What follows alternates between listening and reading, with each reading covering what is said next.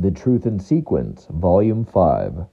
Taken from the sermons of Deldrise Morvayn, fourth Tourbillon to the mainspring Everwound. By the word, I wind the gears. Speak not of dwarves, child of the tribunal. The simple clockworks of the Dwemer pale before the sublime machinery of Sotha Sil. Let Dumac's lament be a silent one. Let his hissing tombs stay buried.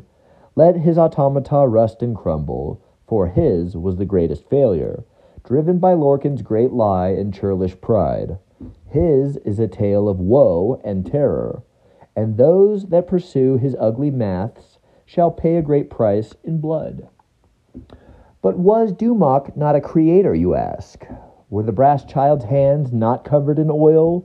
Did they not speak the words of making and set the wheel to axle? Hear the words in sequence, followers of Seht. Intention dictates the worth of a machine, where the mainspring Everwound seeks the convergence of the Nirn ensuing.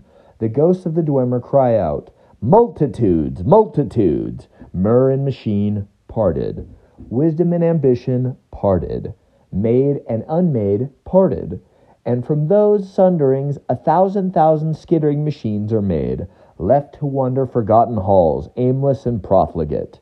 One may twist a knob left in preparation for another to twist the same knob right. One may loosen a pipe so that another may tighten it. They exist only to maintain the brass children's folly, and so they are redundant and profane in the eye of Sil.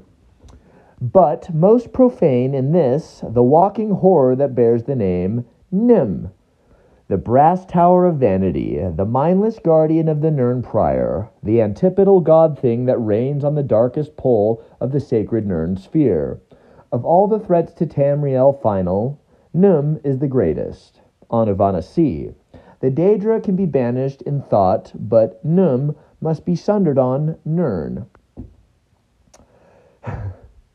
it is the weld knot at the center of Anu that must be untied. The God puzzle, the mainspring Everwound remains silent on this point, and where there is silence, there is great wisdom. By the word, I wind the gears.